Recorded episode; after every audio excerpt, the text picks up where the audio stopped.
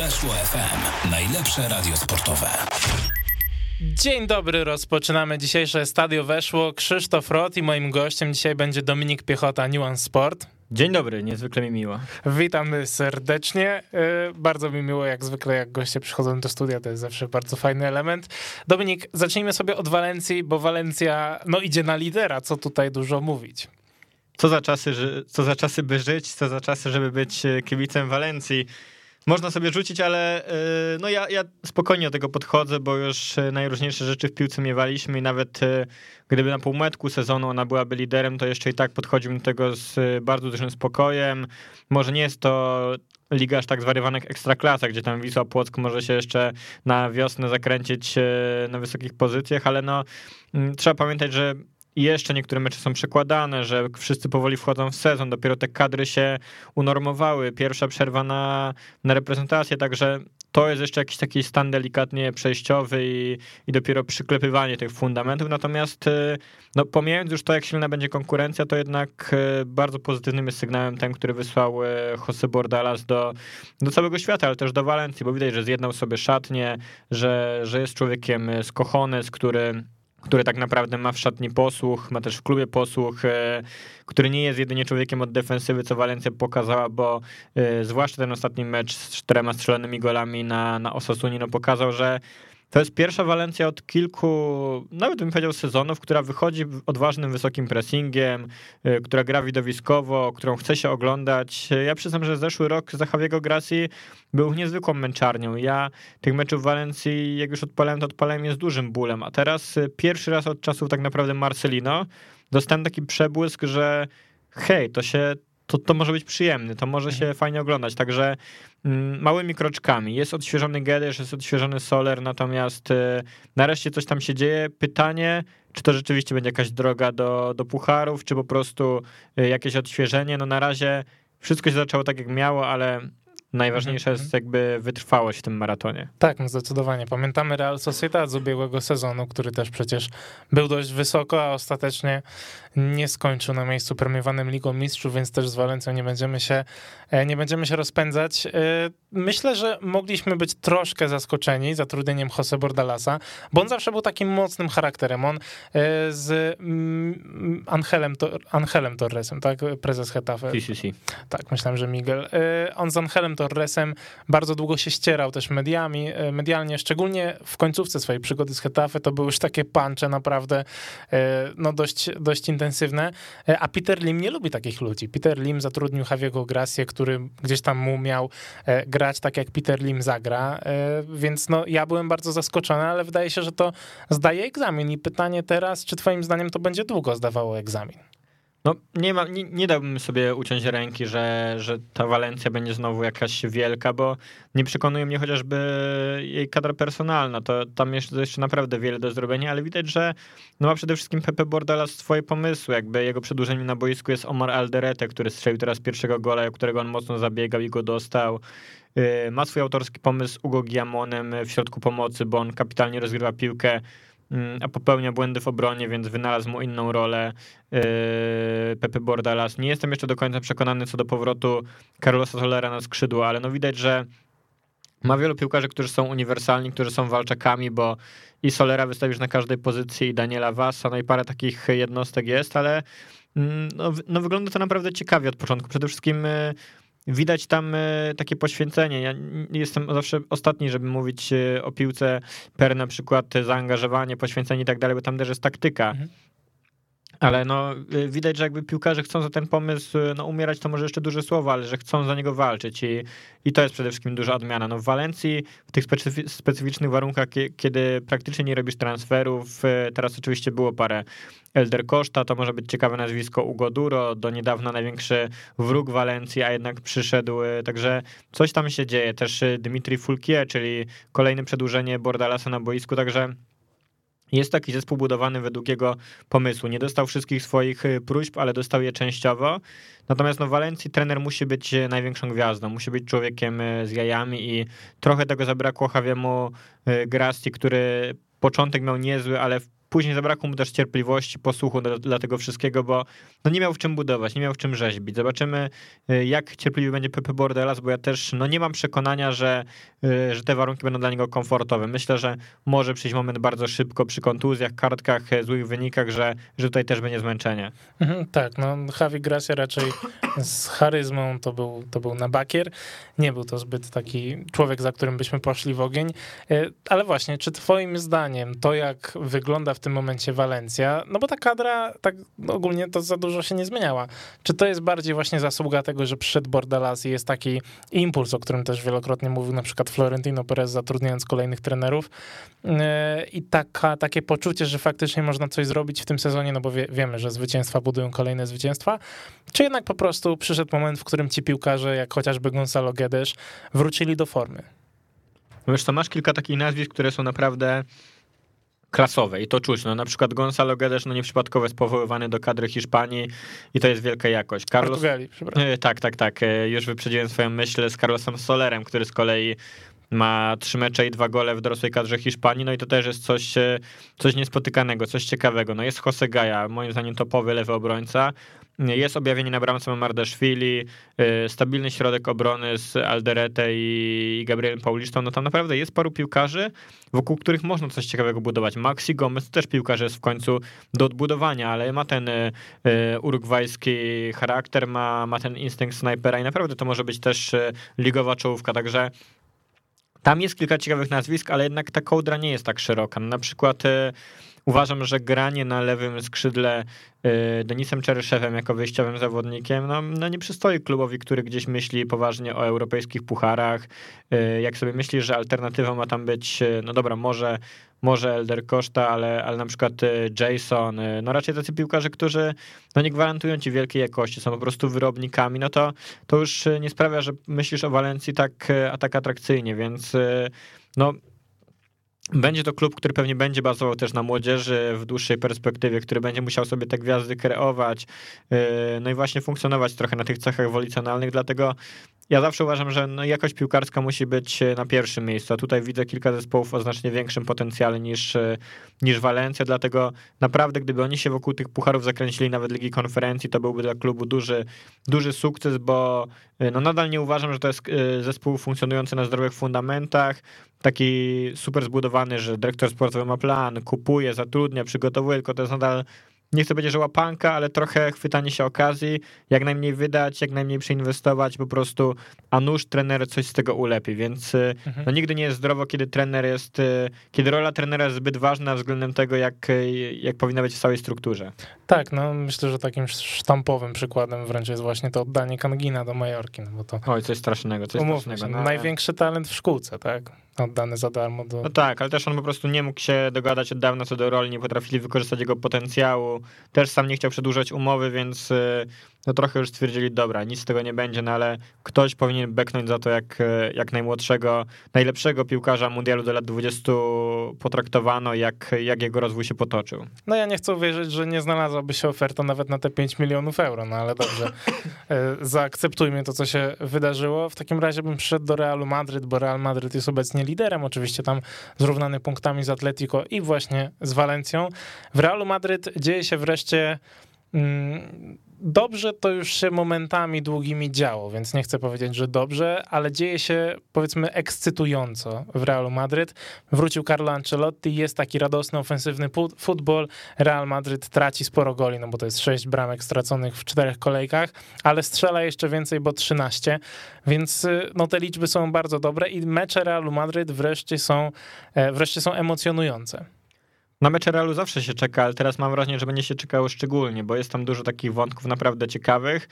Może sama osoba Carlo Ancelottiego nie jest aż tak fascynująca, ale on też, jego domeną jest to, że on oddaje pole e, zawodnikom. To jest raczej trener z tej szkółki, który ci powie, no przecież ja nie przyjdę na, na boisko i nie powiem e, Garethowi Bale'owi, jak ma strzelać z dystansu, albo Karimowi Benzem, jak ma się zachować w polu karnym. Ja po prostu muszę im zagwarantować spokój. No i to, to widać, ale no jest tam naprawdę wiele fascynujących wątków, bo ja na przykład jestem e, wielkim orędownikiem talentu Fede Valverde i cieszy mnie, że on gra e, Viniciusa tak samo i to jak jego wystrzał i rozwój teraz oglądamy, e, chłodną głowę bardziej pod bramką, skuteczność w końcu, to to jest coś fascynującego. To, że też Miguel Gutierrez, trochę taka zagubiona dusza Marcelo, czyli różny w defensywie, ale mhm. bardzo ciekawy w ataku, że śmiga na lewej obronie, to też jest taki wątek, który, który buduje, więc to nie jest znowu tylko real starych ludzi, starych nazwisk, tylko naprawdę coś tam się fajnego dzieje. Wiadomo, że tak największe pokłony należy składać Karimowi Benzemie, bo on jest niezawodny w erze post-Ronaldo tym bardziej, bo wcześniej to pracował trochę na innych teraz i najwięcej strzela i najwięcej asystuje. No jest po prostu y, i twórcą, i tworzywem, także bardzo to jest y, ciekawa wizja, no i po prostu mam wrażenie, że ten Real naprawdę odzyska jakby taką jakąś wewnętrzną fascynację w szatni, że tam naprawdę y, jest dodatkowa energia, że rzeczywiście efekt starej nowej miotły działa, także ciekaw jestem jak to się będzie rozwijało, natomiast wbrew pozorom może się okazać, że Real wcale nie ma tak złej kadry jak się wydawało. Zobaczymy jeszcze jak to będzie w defensywie, czy oni ją polepią, no bo bez stabilnego tyłu nie można myśleć o sukcesach, natomiast naprawdę no, znacznie poważniej wygląda dla mnie ten Real niż chociażby Barcelona.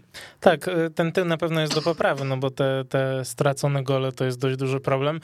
Fajnie powiedziałeś, fajnie, że powiedziałeś o Miguelu Gutierrezie, bo to faktycznie jest taki gość, po którym po końcówce poprzedniego sezonu można było mieć nadzieję, że on będzie grał trochę częściej, ale w sumie miał być trzecim obrońcą, prawda? Więc y, trzecim lewym obrońcą, więc spodziewaliśmy się raczej gdzieś tam wypożyczenia, a tymczasem on został w klubie na tej pozycji trzeciego lewego obrońcy i gra najwięcej, no bo Zagrał Dawid Alaba jeden mecz, jego nominalną pozycją jest e, środek obrony jednak, a Miguel z Interem e, trzecie, trzecie spotkanie w sezonie, więc e, Właśnie. Czy dla ciebie to jest taki nieślubny syn Marcelo, który w ofensywie robi rulety a la Zidane i ma perfekcyjny dośrodkowania chociażby do Karima Benzemy?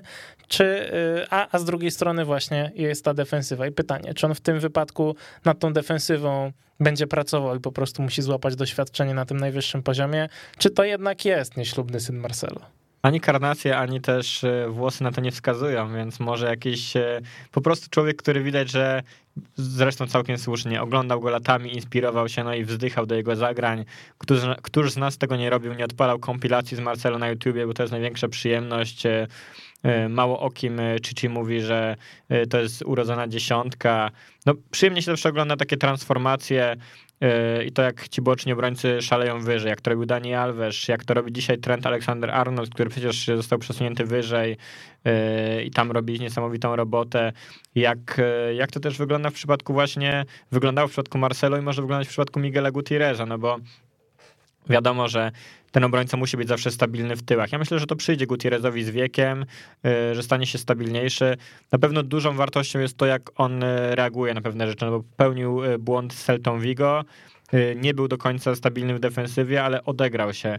Jakby potrafił w jednym spotkaniu zapomnieć o tym, y, nie rozpamiętywać i zaoferować coś więcej. Kolejny mecz y, z asystą, z groźną wrzutką, stworzenie niebezpieczeństwa, także no ja myślę, że to może być obrońca na lata. Będzie pytanie, co się stanie, jak wróci Ferland Mendy, bo ma do zaoferowania trochę więcej fizycznie, doświadczeniowo, atletycznie i tak dalej, natomiast to mam wrażenie, będzie taka konkurencja, która może, e, rywalizacja, która może ich naprawdę napędzać.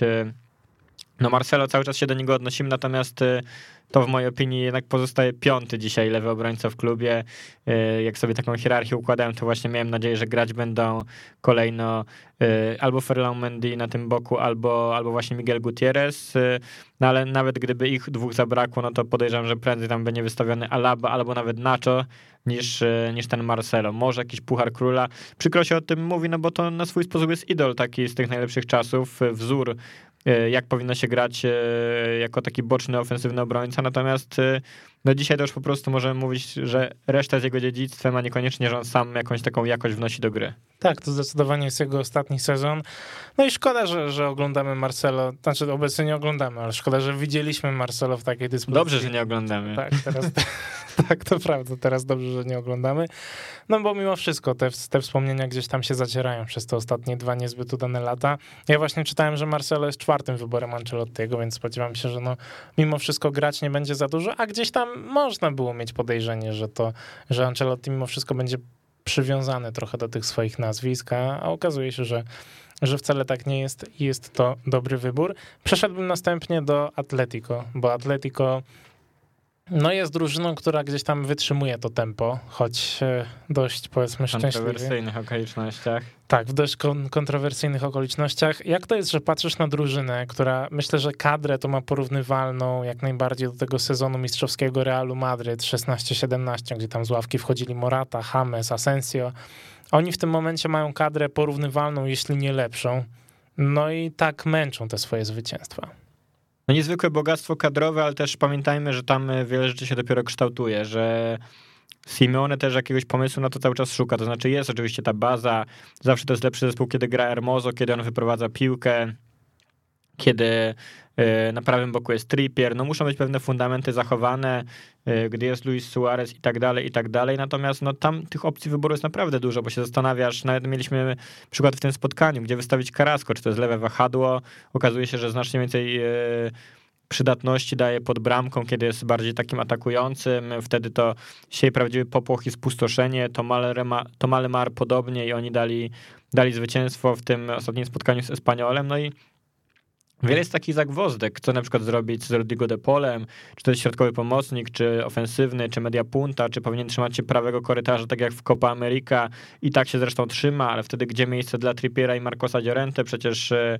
Llorente najbardziej ten prawy korytarz uwielbia i to jest jego e, ukochane miejsce, tylko nie jako wahadłowy, tylko ofensywny pomocnik. No dużo jest takich zagwozdek. W końcu e, Korea, życiowy czas, gdzie go upchać za Suarezem, skoro tam też jest skoro tam też jest Griezmann, no jest wiele takich połączeń, gdzie ty musisz znaleźć do, tego odpowiednią formułę, no to oczywiście rozczarowujesz Atletico y, nie wiem, nie wygrywa meczów po 3-0, nie zamyka ich w pierwszej połowie, mając aż takich piłkarzy, ale ja myślę, że to przyjdzie.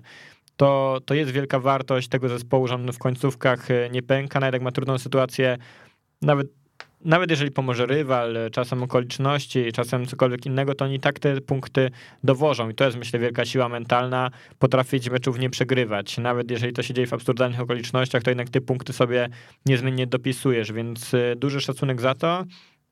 Myślę, że przyjdzie jeszcze taki moment naprawdę, bo podobnie było w zeszłym sezonie, że oni punktowali, punktowali, punktowali, ale każde okoliczności tego meczu były absurdalne. Mówiliśmy wymęczone, nieprzekonujące, mecz do zapomnienia, bez historii, a jednak tam cały czas było plus 3, tres mas, tres mas, tres mas, tres mas, no i tutaj może być podobnie, ale myślę, że jak znajdzie się na to taka odpowiednia formuła, że nagle De Paul będzie posyłał zabójcze podania do Suareza, że Jorenta jak nikt inny się zrozumie z Carrasco, że Korea znajdzie bratnią duszę w kimś tam, no to naprawdę e, to będzie fajnie wyglądało. No samo to, jakie alternatywy ma Diego Simone, obliguje go do tego, żeby grać ofensywnie, widowiskowo, Dałbym jeszcze kilka tygodni, no bo nawet na Griezmana będzie trzeba znaleźć nowy pomysł, mimo że to jest e, jakby ciało mu doskonale znane, ale jednak przychodzi też jako piłkarz inny, uczący się innego futbolu w Barcelonie, do czego innego przyzwyczajony, więc e, tutaj po prostu zbawczy będzie czas, a to, że oni punktów nie tracą, no to po prostu wielkie szapoba dla Simone i spółki za charakter. Tak, to też właśnie pokazuje siłę mentalną, no bo gdyby to była porażka z Villarrealem i teraz remis ze Spaniolem, to myślę, że też nastroje w drużynie i wokół drużyny byłyby kompletnie, kompletnie inne, no mówmy się, ten, ten samobój Villarrealu to będziemy wspominać latami pewnie. E, o tej szerokości kadry chciałbym jeszcze jedno słowo. Ja, e, jak zobaczyłem grafikę przedstawiającą skład na mecz ze Spaniolem i zobaczyłem tę ławkę, w ataku oczywiście byli Correa, Griezmann, Suarez, e, był Marcos Llorente, była masa świetnych piłkarzy, a potem patrzysz na ławkę i masz jeszcze Kunie, Felixa, Kondogbie i no tylko właśnie. ten Shime Vresaliko jako taki jeden rodzynek, który powiedzmy nie przystaje gdzieś tam poziomem. Czy ty nie uważasz, że no to jest z automatu po prostu e, mistrzostwo? I właśnie pytanie, ile twoim zdaniem musi upłynąć czasu, żeby oni się dograli? No bo to nie jest też aż tak pozmieniana kadra. Teoretycznie nie, no ale masz tam dużo takich, wiesz, tam, tam nawet gdyby nie było takich wielkich transferów, to i tak by się cały czas coś kształtowało, no bo nawet masz najprostszy dylemat, czy powinien grać Angel Correa, czy Joao Felix, który moim zdaniem jest nawet w tym zespole albo największym, albo jednym z największych talentów i uważam, że to jest największe wyzwanie dla Simone na ten sezon, aby znaleźć dla niego rolę, pozycję i miejsce, no bo taki chłopak po prostu musi grać. A zobacz, że mówiliśmy o tym całym e, bogactwie ofensywnym i nawet e, tego Felixa początkowo nie wymieniłem, więc to też jest dość wymowne, a to powinna być pierwsza opcja do wymienienia. I ty masz nagle teraz za plecami, masz za plecami Suareza Jorente, Felixa, Corre, yy, Carrasco, Lemara, no od przybytku boli głowa. O Kuni nawet już nie mówię, bo jeszcze nic takiego specjalnego nie pokazał, no ale Naprawdę, no ma tutaj w czym przybierać. Wiesz, nie ma jakiejś takiej granicy czasowej, żeby to się wszystko zazębiło. Natomiast no, nie ma też tutaj miejsca na wymówki, że czegoś, że nie wiem, my jesteśmy, no już nie, nie będzie już powiedzenia nigdy, że jesteśmy ekipą de Pueblo, że my skracamy dystans do Realu Madryt i Barcelony. Nie, ten dystans już został dawno skrócony. Dzisiaj to jest zespół na tym samym poziomie, kadrowo ofensywnie lepszy znacznie niż Barcelona, kadrowo na poziomie Realu Madryt, a może i bogatszy, jeżeli chodzi o taką różnorodność wyboru i takich piłkarzy w swoim e, prime, albo takich, którzy raczej potencjał mają jeszcze przed sobą, a nie są w fazie schyłkowej, więc e, no, ja będę zszokowany, jak mistrzostwo w tym roku nie zostanie w Madrycie. Mhm, tak, no to największe szanse się na to zapowiadają, szczególnie, że Barcelona no powiedzmy, że podejmuje trudne decyzje i tak jak mówiłem już tydzień temu, myślę, że kiedyś kibice Barcelony będą za to wdzięczni. E, zamknąłbym naszą, naszą dzisiejszą rozmowę rozmową o e, kilku takich drużynach, trochę, trochę spółki niżej, mianowicie o Levante o Majorce. Najpierw może zacznijmy od tego Levante, bo ja miałem związane z Levante duże nadzieje po tym poprzednim sezonie. Oni mieli taki tydzień, pamiętasz, jak e, dwa razy zatrzymali to Atletico, gdzie to był taki pierwszy gong, powiedzmy, w tej walce o mistrzostwo i już mieliśmy nadzieję, że mm, że to Atletico gdzieś tam znów będzie walka, a nie, że to będzie tylko i wyłącznie pościg. Potem to Levante przystopowało, no i początek sezonu w tym, e, w tym sezonie jest dość, dość słaby. Oni są w dolnej części tabeli, przegrywają czy remisują kolejne spotkania. Czy to nie jest tak, że to miał być ten sezon, w którym Levante by ruszyło trochę do przodu i gdzieś tam nawet poaspirowało do tego ósmego, może siódmego miejsca przy, przy udanych zawodach, a, a to wszystko zostaje trochę w tyle? No trochę tak, ale ja też e, nie widziałem przez ani moment Levante na takim miejscu właśnie aspiracji do europejskich pucharów, bo też konkurencja jest zbyt duża. No to jest zespół ciekawy, Zespół, który potrafi się zmobilizować właśnie na wielkich i niezmiennie, czy, czy właśnie taki ulubieniec ich to Barcelona, jak z nimi już się mierzy, no to możemy być pewni, że będzie ciekawie.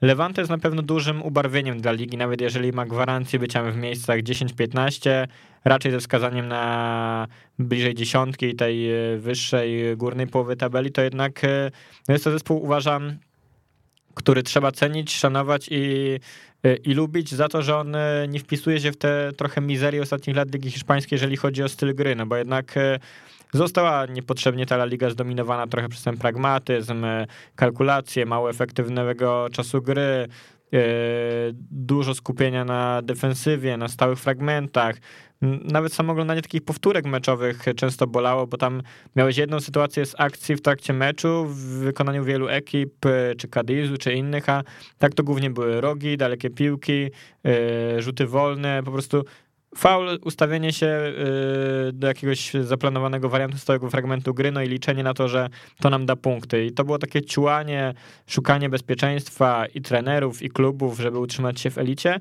Ale Wante zawsze był takim zespołem trochę naiwnym, ale jednak tak grającym y, no, widowiskowo. Obrońcy wyprowadzający super piłkę, oni też e, oczywiście nie grali tak, że super się przy piłce utrzymywali, bo oni chcieli grać bezpośrednio, ale jednak mieli w sobie coś widowiskowego, że ci obrońcy podłączali się do przodu, że miałeś tam wielu piłkarzy takich technicznych, z fantazją, z pomysłem, nie tylko Jose Luisa Moralesa, także e, zawsze miałem takie Y, takie nadzieje właśnie, że, że może i będzie ich stać na ten skok jakościowy, ale chyba po prostu trzeba się pogodzić z tym, że to będzie takie ich miejsce. Środek tabeli, y, ani niespecjalnie obawy o utrzymanie, y, to bardziej poprzednie lata, ani też niespecjalne obawy o to, że będzie trzeba budować kadrę na trzy fronty, no raczej Raczej oni piłkarsko na, na takim długim dystansie nie podjadą do Sociedadu, do Betisu, no to jest nie ta jakość e, piłkarska.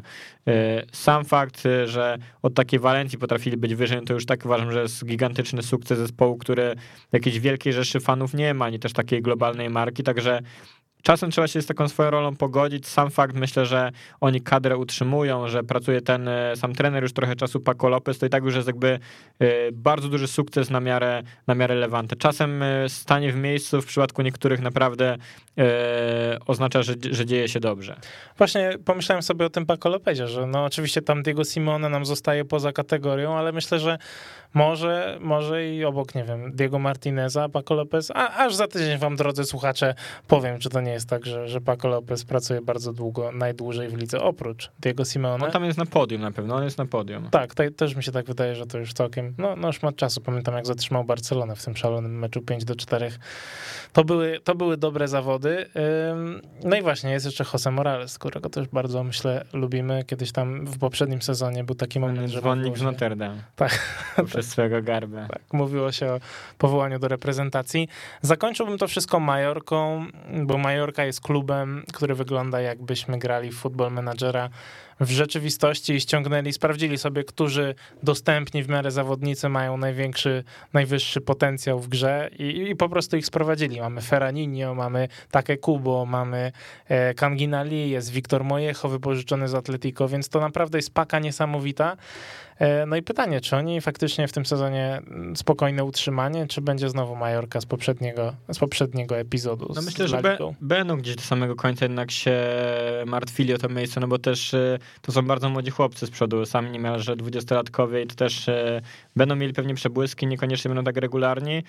Też na pewno warto tę Majorkę śledzić, bo tęgie głowy gdzieś tam stoją za ich e, sterami, bo nawet e, sam fakt, że już podpisali kilka umów na azjatyckim rynku, ten klub jakby cały czas się rozwija, zyskuje, pozyskuje dodatkowe środki, chce nawet swoje mecze przekładać tak, żeby rzeczywiście dla takie Fusy, Kubo i Kanginelli azjatycka publiczność e, mogła odpalać spotkania, czyli poprzesuwać te godziny. Treningi też zmieniają na trochę inne realia, także wyspiarski klimat, mnóstwo talentu z przodu i to jest coś fascynującego, nawet też Jordi Mbula, to jest nazwisko, które warto sobie zapisać i śledzić, także e, będzie myślę wiele takich spotkań, kiedy oni zaskoczą, będzie fantazja i nagle komuś, jakiemuś Pucharowiczowi urwą punkty, ale będzie też wiele takich, kiedy no nie będą mieli trochę dojścia do głosu, jak nawet ostatnio z Atletikiem, który Wygrał na luzie 2 do 0, e, stwarzał sobie mnóstwo sytuacji i tak naprawdę nawet nie dopuścił do groźnych sytuacji e, Majorki. To też było trochę tak jak taki bokser trzymający e, właśnie młodego ucznia na dystans długą ręką i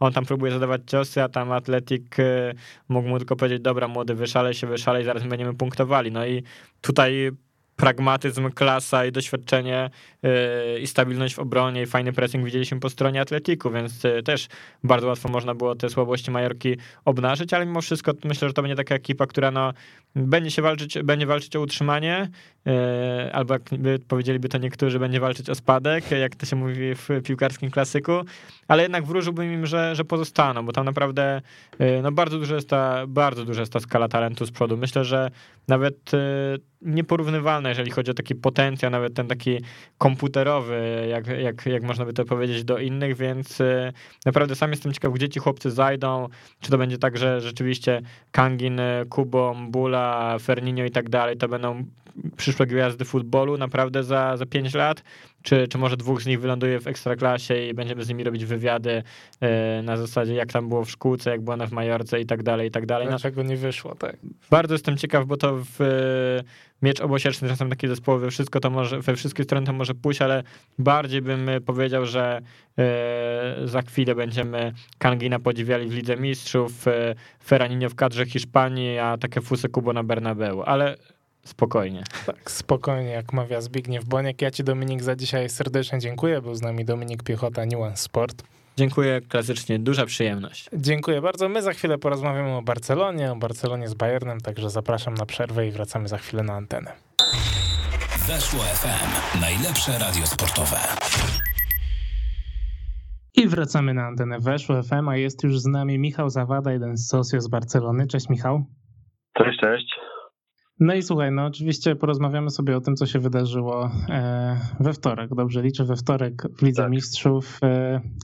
Mecz z Bayernem moim zdaniem był jednym z takich najsmutniejszych meczów Barcelony w ostatnim czasie, bo to po prostu był taki mecz, w którym Barcelona ani przez moment nie była drużyną, która jak równy z równym gra z Bayernem i była w stanie w jakimkolwiek sektorze boiska się przeciwstawić. Tak jak kiedyś oglądaliśmy za czasów tego tria MSN e, mecze Barcelony z jakimiś drużynami z dolnej połowy tabeli, które po prostu nie wychodziły wręcz z własnej połowy.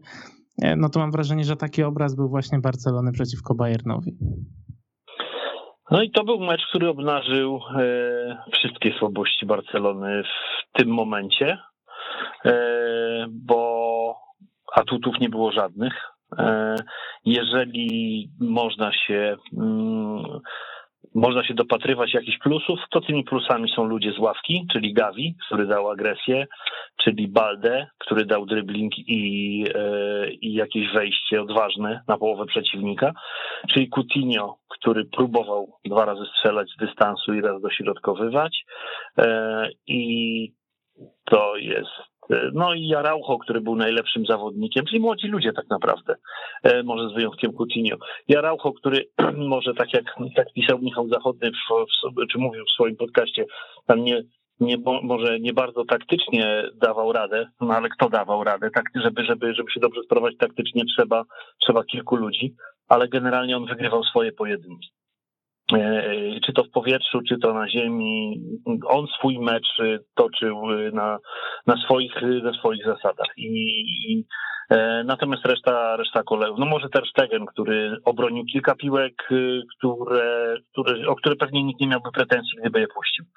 E, no ale wynik był 3 do 0. Natomiast absolutnie ten mecz przegrał Kuman, absolutnie ten mecz przegrał pomysł na obecną Barcelonę, czyli na taki przerażony zespół, który stoi głęboko cofnięty, licząc na to, że dogra piłkę do Depaya, tylko Depay nie jest Messi. Depay nie, nie minie czterech ludzi na połowie przeciwnika. E, Depay potrzebuje kogoś, e, z kim zagra klepę, wyjdzie na pozycję, bo jest zawodnikiem mobilnym. Ten mecz pokazał brak mobilności w Barcelonie, brak ruchu bez piłki, brak ruchu z piłką, wtedy kiedy Barcelona się przesuwała, przesuwał się jeden zawodnik z piłką, koledzy koło niego nie szli razem z nim. Ta drużyna się nie przesuwała na połowę przeciwnika. E, było brak ruchu w defensywie, Barcelona była po, pod swoim polem karnym, ale była tam statyczna.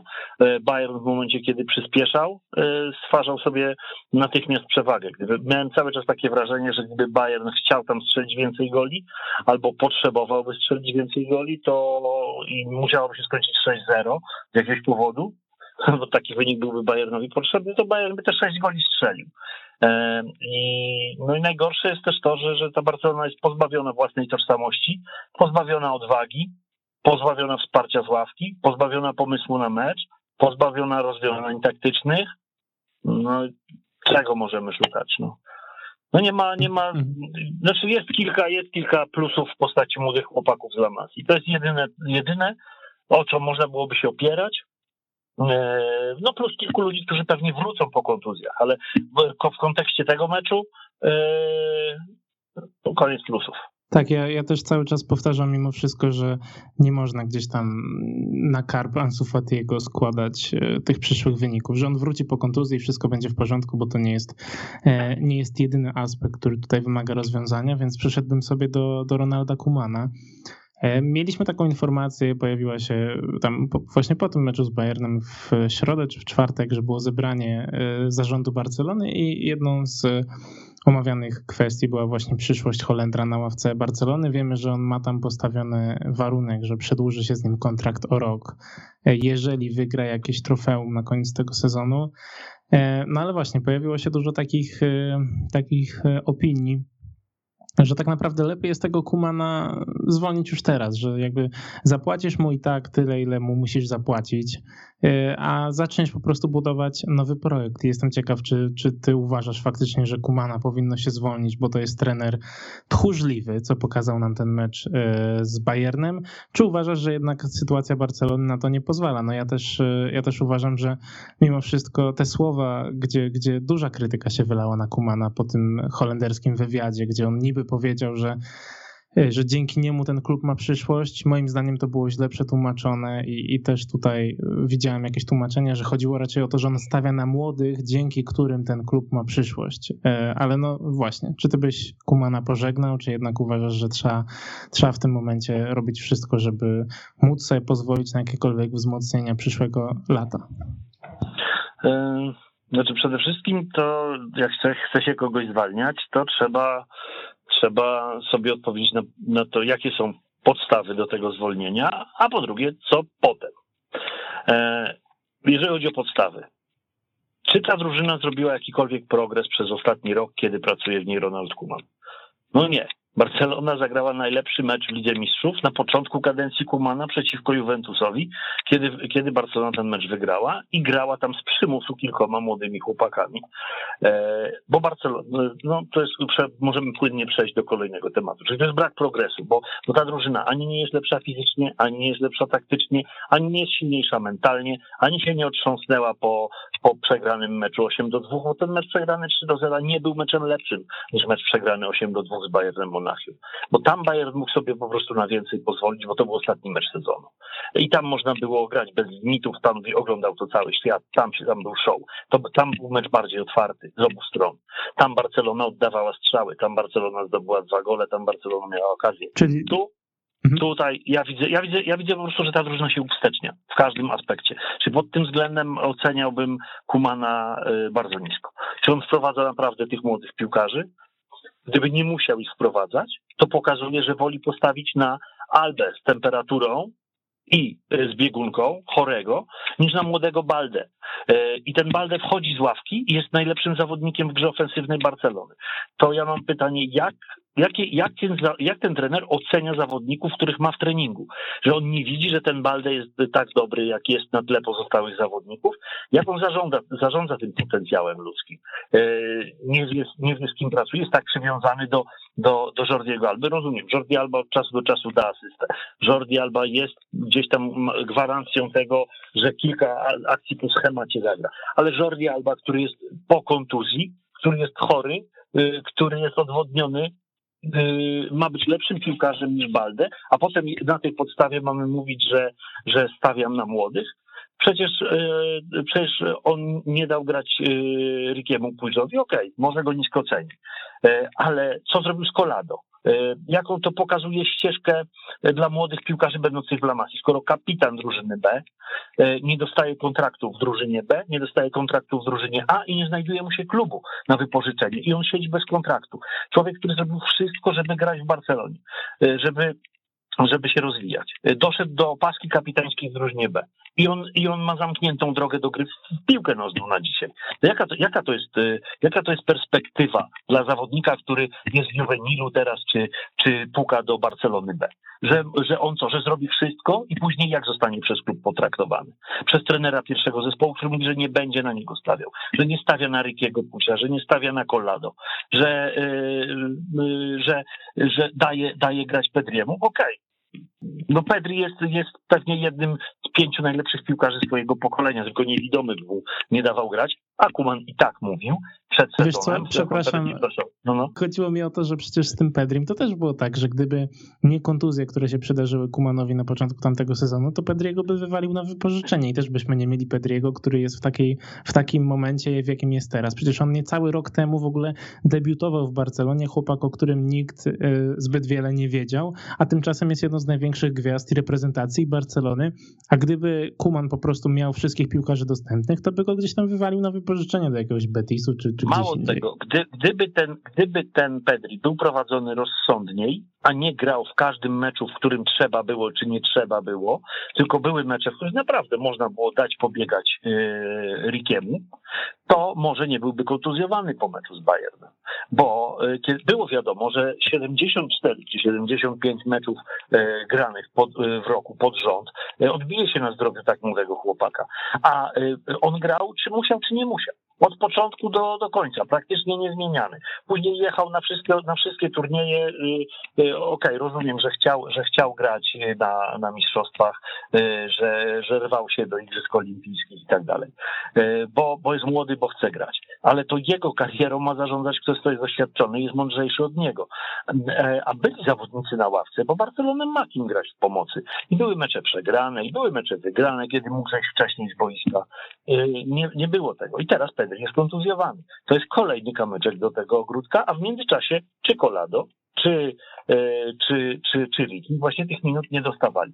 Kolejni, którzy je dostawali. A Raucho nie powąchałby placu, gdyby nie kontuzje na środku obrony, których była masa. Gdyby nie to, że się wysypał Pitek, gdyby nie to, że wysypał się Lenglet e, i gdyby nie to, że wysypał się Umtiti, a Lenglet w ogóle kolejna rzecz.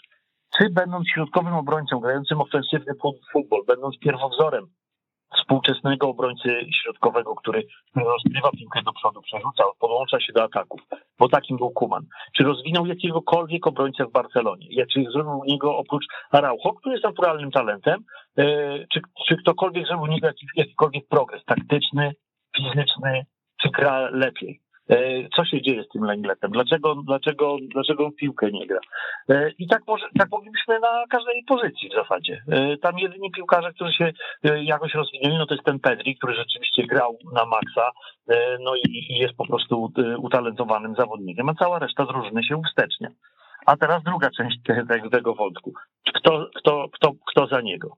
Znaczy, ja mam takie wrażenie, że ja mam takie wrażenie, że przez to, że drużyna gra y, bardzo tchórzliwie, to my nie możemy zobaczyć potencjału wielu tych piłkarzy.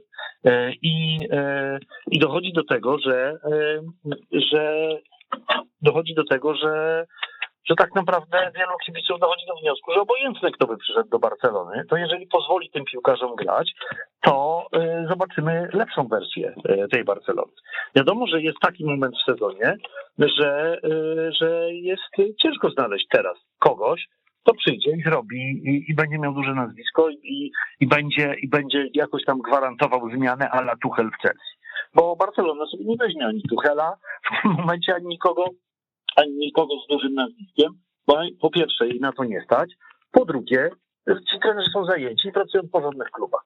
No jest, po, pojawił, się, pojawił się e, teraz e, głos, że Pimienta, mimo tego, że został zwolniony w skandaliczny dosyć sposób, e, w fatalnym momencie dla niego, bo nie mógł podjąć już nigdzie pracy, e, no to, że Pimienta byłby skłonny i chętnie by w Barcelonie jednak popracował. I to mogłoby być jakieś rozwiązanie, tylko że ja, odkąd Laporta jest w klubie, a to już jest naprawdę dużo, dużo czasu upłynęło od jego pierwszej kondycji, ja nie przypominam sobie, żeby Laporta przyznał się do jakichkolwiek błędów, więc e, zakładam, że jeżeli zwalniał Pimiętę w skandaliczny sposób, to raczej nie po to, żeby żeby tego Pimiętę teraz przywracać, to nie drużyny, do drużyny B, tylko do, do, do pierwszego zespołu.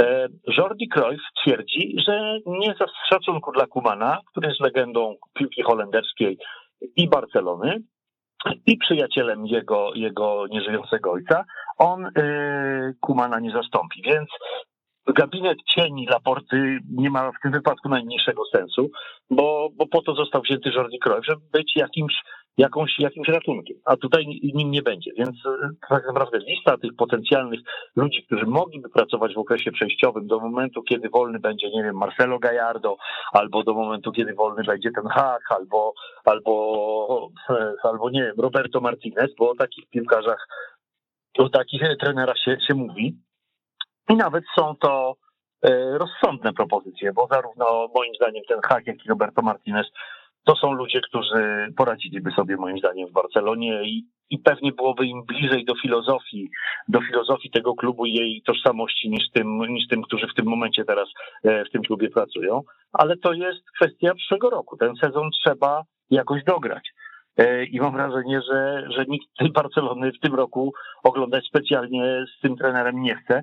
Więc wzięcie kogokolwiek, nie wiem, nawet tego Torrenta, o którym się, Domeneka Torrenta, który pracował w Flamengo, był asystentem e, Josepa Guardioli e, w City, może i on będzie lepszy niż Kuman. Nie wiem tego. E, wiem, że wiem, że wiem, że Kuman e, jest trenerem przestraszonym. Nie wiem, czego się boi, bo ja tego, czego najbardziej nie lubię w futbolu, to braku odwagi. Bo można mecz przegrać 5-0. Nic, nic od tego nie umrze, nic się od tego nie rozchoruje, nic, nic się nie stanie. Po prostu, mecz, czy, czy przegrywam 3 do 0, czy przegrywam 5 do 0, z punktu widzenia mojego na boisku, jak, jak kiedyś tam grałem w piłkę, nie ma to większego znaczenia. Ważne jest to, czy mam radość z gry w piłkę, czy stwarzam sytuację, czy, czy, czy, czy jestem odważny, czy jestem waleczny czy, czy ktoś chce to w ogóle oglądać. Bo takiej Barcelony jak ta z Bayernem, takiej jak ta z Hetafe, oglądać nikt nie będzie chciał. Tak, to zdecydowanie jest prawda i to jest ten największy kamyczek e, do koszyczka Ronalda Kumana. To, co wspomniałeś o Laporcie, że on, że on nie przyznaje się do błędów. No ja cały czas mimo wszystko powtarzam, że, że gdzieś tam w długim okresie uważam, że Barcelona będzie wdzięczna Laporcie za te decyzje, które teraz podejmuje, aczkolwiek faktycznie no, kolejny bezkrytyczny człowiek nam się nie przyda. I też ta wojenka na linii Laporta-Kuman no, zupełnie, zupełnie mi się nie podoba, bo to nie wiem, kto na niej zyskuje, czy ktokolwiek na niej zyskuje, ale, ale dobrze, no pomińmy już może ten temat. E, wspomniałeś wcześniej o tych, o tych młodych zawodnikach. Araujo to już jest, wydaje mi się, raczej jeden z pewniaków do, do pierwszego składu, choć tam Kuman pokazywał na początku sezonu, że może i nawet wyżej trochę ceni Erika Garcia. A właśnie, Eric Garcia, słuchaj, bo Eric Garcia to jest obrońca, który no, nie może popełnić takiego błędu, jaki popełnił w meczu z Bayernem. Uważam, że to był duży cios dla Barcelony, która broniła się trochę rozpaczliwie, ale jednak się broniła. Tymczasem taki gol podcina ci skrzydła i, i to zdecydowanie było widać, ale to już jest kolejny mecz, w którym Eric Garcia gdzieś tam zawodzi i my, myślę, że teraz jak sobie na niego patrzymy, no to nie można się dziwić, że on w tym Manchesterze City to nie pograł zbyt wiele. E, wiesz co, to pewnie, to, to pewnie jest prawidłowy kierunek sprowadzenie Erika Garcia do Barcelony. E, natomiast jest to zawodnik, który jeżeli został sprowadzony do Barcelony, to na pewno nie w tym momencie do grania w pierwszym składzie. Dlatego, że jemu brakuje siły fizycznej, jemu brakuje ogrania jeden na jeden. On się odbija od piłkarzy drużyny przeciwnych. Nieważne przeciwko komu gra. Ma bardzo fajne wyprowadzenie, ale wyprowadzenie w Barcelonie to ma prawie każdy. Ważne, żeby taktycznie umieć przesunąć i, e, e, i rozegrać, bo co z tego, że, że piłkarze Barcelony są dobrzy technicznie, ale oni, oni we trzech, we czterech, w pięciu, w sześciu nie umieli ominąć pressingu Bayernu w żaden sposób, bo, bo byli, bo się nie ruszali. Po prostu ta drużyna nie jest mobilna. Eric Garcia jest elementem tego. A poza tym, jeżeli już słabo gram jeden na jeden, jeżeli, jeżeli słabo, jeżeli, e, jeżeli jestem słaby fizycznie, to przynajmniej jak jestem na linii strzału, to wsadź głowę, klatkę piersiową czy ciało, pójdź na wślizgu, nie wiem, zrób coś, żeby taki strzał zablokować, a nie odwracaj się tyłem do, do, do, do piłki, bo, bo no, przypomina to najciekawsze zachowania Cristiano Ronaldo z muru w Juventusie, kiedy on albo podskakuje wtedy, kiedy reszta stoi, albo stoi wtedy, kiedy reszta podskakuje, albo uchyla się od piłki. E, I, i tak mu trzy bramki naliczyli, e, a, a tu, ale on nie jest obrońcą. E, a Eric Garcia tym obrońcą jest, a zachowuje się jak jak zawodnik, którego zrzucili na spadochronie godzinę przed meczem na Camp Nou i kazali mu, kazali mu grać w defensywie. E, taktycznie no, ciężko tu rozliczać jakiegokolwiek piłkarza, bo, bo o ile jeszcze na początku, tak jak powiedziałeś, gdzieś tam jakieś jakieś zajawki tam grania typu wyjścia, wyjścia do piłki przez Depaya, typu rozegrania na linii Eric Garcia, e, Jordi Alba, e, Memphis Depay, bo tam było najwięcej kierowanych tych ataków. Jakieś, jakieś były. Jak coś tam się na początku pojawiało. Tak jak powiedziałeś, w momencie, kiedy Barcelona straciła gola po, po strzale, Gdyby nie rykoszet, tam pewnie nie padłaby bramka. Może by padła później, ale rzeczywiście ona podcięła skrzydła Barcelony i to było widać po piłkarzach. E, no a potem, no to już potem jak Bayern zobaczył, że ta słaba Barcelona jest naprawdę tak słaba, no to Bayern sobie do, kontrolował mecz y, na połowie Barcelony. E, Bayern przebiegł 15 kilometrów więcej i przebiegł te 15 kilometrów więcej w większości właśnie na połowie Barcelony. Barcelona, jak popatrzymy na pas mapy czy hit mapy z tego meczu, spędziła 90% czasu na, na swojej połowie, e, albo cierpiąc w obronie, albo cierpiąc, próbując gdzieś nie wiadomo bez pomysłu przenieść piłkę na połowę przeciwnika. Więc Eric Garcia nawet gdyby zagrał bardzo dobry mecz, e, to, to, to, to też by niewiele, niewiele tam zdziałał. Natomiast ta pierwsza bramka rzeczywiście idzie na jego konto i, i e, no ale, ale, ale cała, znaczy tu ciężko w ogóle jakąkolwiek formację wyróżnić e, w, w tym meczu, bo tu w ogóle o plusach się, się nie da mówić. W ogóle y, ja odniosłem takie wrażenie podczas tego meczu, że oczywiście to, co powiedziałeś, że gdyby Bayern musiał wygrać 6-0, bo na przykład taki wynik byłby w pierwszym meczu i potrzebowałby tego, żeby przejść dalej, to by tyle wygrał. Natomiast y, to co, to, co mnie najbardziej uderzyło, to ja miałem wrażenie, że ci piłkarze Bayernu sami też nieszczególnie chcieli tutaj y, jakby pchać dalej te akcje ofensywne, że oni sobie stwierdzili, dobra, nie będziemy ich znowu pokazać, że trochę to było takie smutne widowisko. Kibice bardziej niż na meczu byli skupieni na e, podrzucaniu sobie piłki między trybunami, żeby stewardzi jej nie, nie mogli przejąć. E, no, mam wrażenie, że to się wszystko udzieliło też piłkarzom na murawie, że piłkarze Barcelony, Barcelony byli tacy wycofani, a piłkarze Bayernu stwierdzili, że no dobra, nie będziemy, nie będziemy tutaj pchać dalej, nie będziemy ich upokarzać. Wiesz, Barcelona wyszła tak, jak wychodzi na mecze z dużymi przeciwnikami u Kumana. Barcelona wygrała tak naprawdę w historii Kumana z poważnym przeciwnikiem taktycznie i takim, takim walką i taktyką i pomysłem na mecz wygrała tylko z Sevillą. I w Pucharze Króla i w lidze. E, I, e, i, tam, I tam rzeczywiście Kuman udźwignął rywalizację. Oprócz tego Kuman nie, nie Kuman jest, jest przestraszony w każdym meczu z, z dużą marką. E, a i tutaj od razu ustawił tych piłkarzy w takiej pozycji, żeby, żeby, oni, żeby oni się bronili. Bayern na początek wyszedł też taki onieśmielony tym, że jest na Camp Nou, tym, że, jest, że gra przeciwko Barcelonie, ale z tamtej, z tej prawdziwej Barcelony to tam została nazwa stadionu i obiekt i, i, nazwa, i nazwa klubu. E, jak oni się zorientowali, to strzelili rzeczywiście bramki i później wiedzieli, że mecz mają pod kontrolą. Barcelona nie robi żadnej krzywdy bo ten współczynnik XG generowany przez przeciwników e, Bayernu to wyliczył Michał Trela, że, że któraś z trzecio czy czwartoligowych drużyn niemieckich ostatnio taką krzywdę próbowała wyrządzić Bayernowi, jak zrobiła to Barcelona w tym meczu, czyli generalnie zagrożenia nie było żadnego praktycznie, czyli nie wiem, w meczach rzeczywiście o pietruszkę Bayern e, był do tej pory e, podobnie zagrożony. Bayern też ma, jest na początku sezonu. E, Bayern miał problemy z kontuzjami, e, są po przerwie reprezentacyjnej. E, wygranie tego meczu wyżej nic im, nie dało, nic im nie dawało. Trzy punkty są trzy punkty, mieli mecz pod kontrolą. Z ich punktu widzenia zrobili to, co mieli zrobić. Ja się nie dziwię, że nie parli do tego, żeby strzelać kolejne bramki, bo nawet biegając więcej niż Barcelona 15 kilometrów w tym meczu, to chyba E, specjalnie nie wyglądali na, na zmęczonych i myślę, że kolejny mecz ligowy już w pewnym momencie mieli gdzieś tam w głowie, bo wiedzieli, że ten mecz z Barceloną nie da się go przegrać, bo po prostu Antonio Davis jest od wszystkich szybszy i silniejszy. Upamecano, jak ma pojedynek jeden na jeden z Depayem, to go, to go wyczyści, bo Depay nie ma żadnego, żadnego wsparcia. Linia pomocy Kimiś zamiótł y, Frankiem de Jongiem y, środek pola. Busquets nie istniał. E, mm, Gorecka y, masy mięśniowej ma więcej niż cała Barcelona w sumie do kupy i tak dalej możemy i, i, tak, i tak możemy jechać z pozycji na pozycję, porównując ten, ten występ, więc oni tak naprawdę wiedzieli, że w 60 minucie mają wygrany mecz, a nie grają z drużyną, która się nagle na nich rzuci, jak Young Boys Berno na Manchester United, czy, czy jak FC Bridge na jak FC Bridge na Paris Saint-Germain. Śmieję się, ale, mhm. ale, ale rzeczywiście tamte drużyny przynajmniej walczyły i do końca stwarzały zagrożenie i strzelały gole. E, takie Young Boys Berno strzeliło tego gola e, zwycięskiego w, w doliczonym czasie.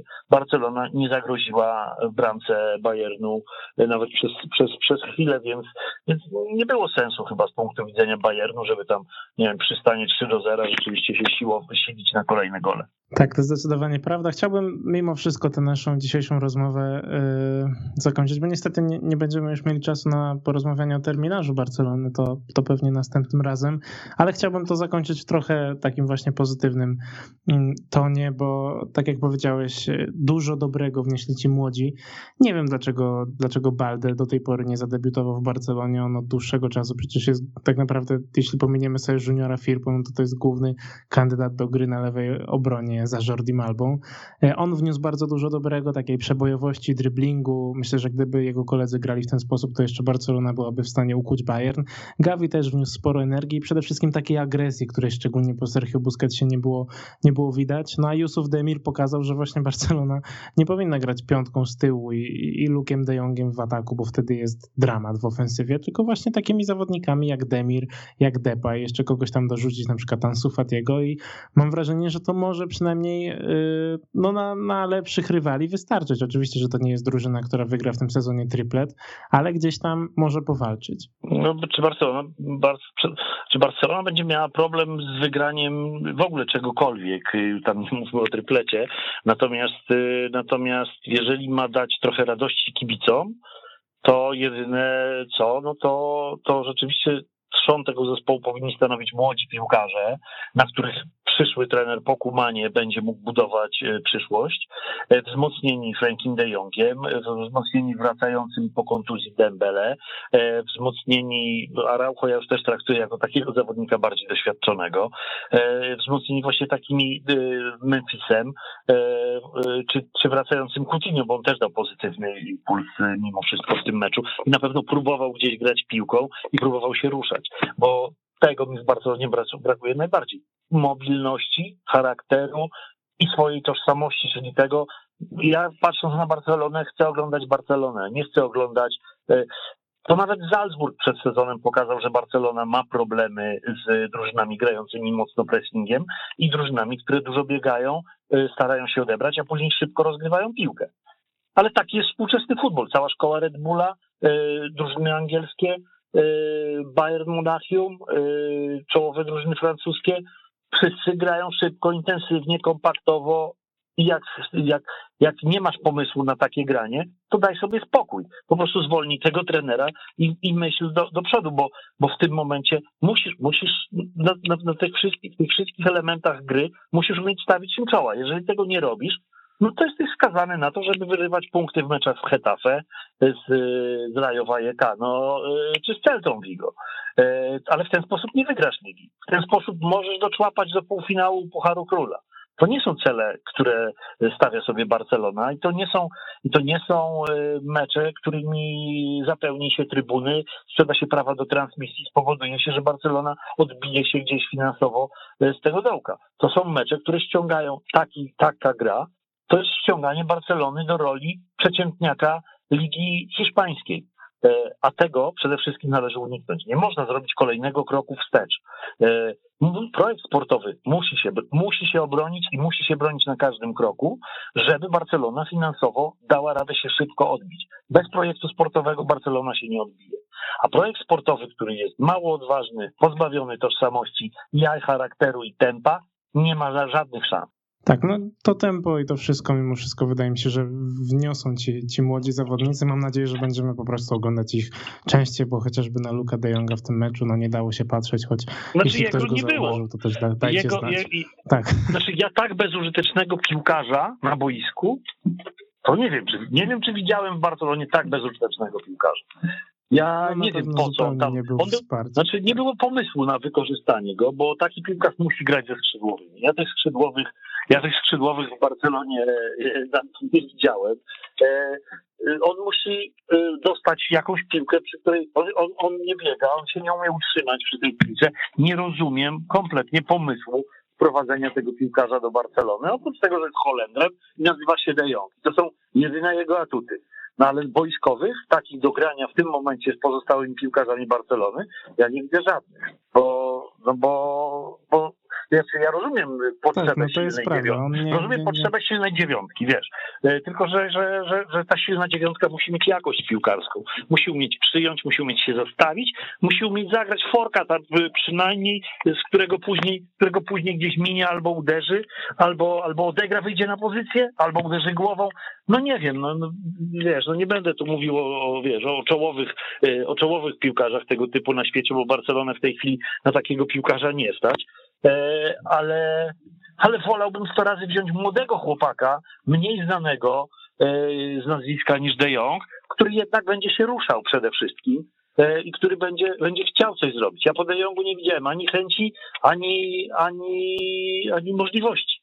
Więc yy, nie wiem po co. Tak, nie to się, to się po prostu zgadzamy. On po prostu nie był w stanie zrobić tego, co, co miał robić. Michał, znaczy, to jest ja taki transfer, który już... robi krzywdę i zawodnikowi, i klubowi, i trenerowi, i finansom. Yy, bo nic z niego nie będzie. No. Prawda, to prawda. Nie, nie, widzę ani jednego aspektu, w którym to by się miało opłacać. Yy, dziękuję Ci, Michał, za dzisiaj. Był Dzięki. z nami Michał Zawada, Sosy no, Barcelony. No. Hej, hej. Dzięki wielkie. Trzymam kciuki, żeby Barcelona wyszła zaraz z tego marazmu, bo po prostu przykro się na to patrzy. Y, no ale pamiętajcie o tych młodych zawodnikach, o tej energii, którą mogą wnieść. Y, trzymajcie się ciepło. To by było na dzisiaj na tyle. My się słyszymy tradycyjnie za tydzień. Do usłyszenia. Cześć. Gol! Gol! Gol! Weszło! Weszło! Weszło!